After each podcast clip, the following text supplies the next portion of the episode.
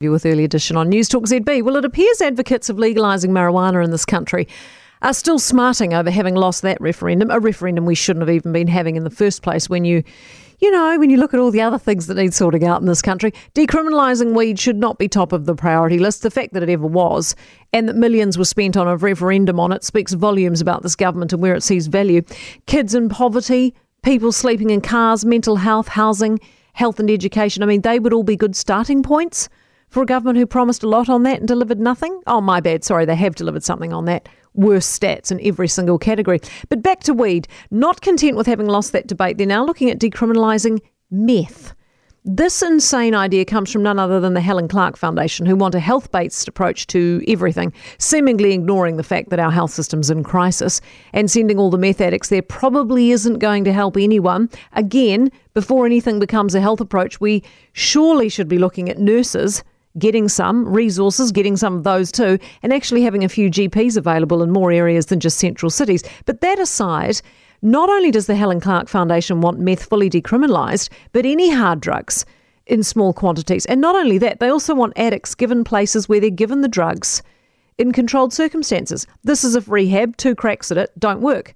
So to be clear, you're peddling or imbibing meth or other hard drugs, and one, it's not illegal anymore. And two, now you're getting the option of a couple of rehab stints, and then when that fails, but wait, there's more, you can go to a government run clinic to have some meth dished up to you. Now, when Helen Clark's crowd wrote this report and handed it to the health minister, instead of him saying, Look, Helen, I'm not sure what you've been smoking, but dream on, and throwing the report in the bin, he's looking into it. Andrew Little wants to look at this idea, while in the same breath acknowledging that there is no appetite in New Zealand for decriminalisation of drugs given the referendum result. But this government clearly knows better than us.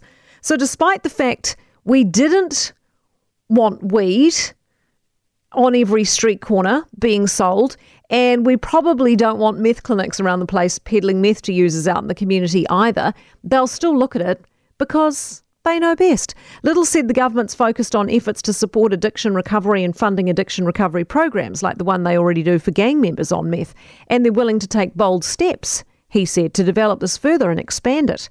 He said the government's poured a lot of resources into health responses for drugs over the past five years. That's gone well for them, hasn't it? And he says there's a lot more money going in. Does that reassure you as a taxpayer? Does that sound like a health minister with his priorities in the right place? I mean, I reckon, I, call me crazy, but I reckon we should start with some, I don't know, nurses, some GPs, some rural healthcare, maybe some midwives some decent ED resources. I mean, surely that'd be a good place to start rather than continually handing out more money to meth addicts.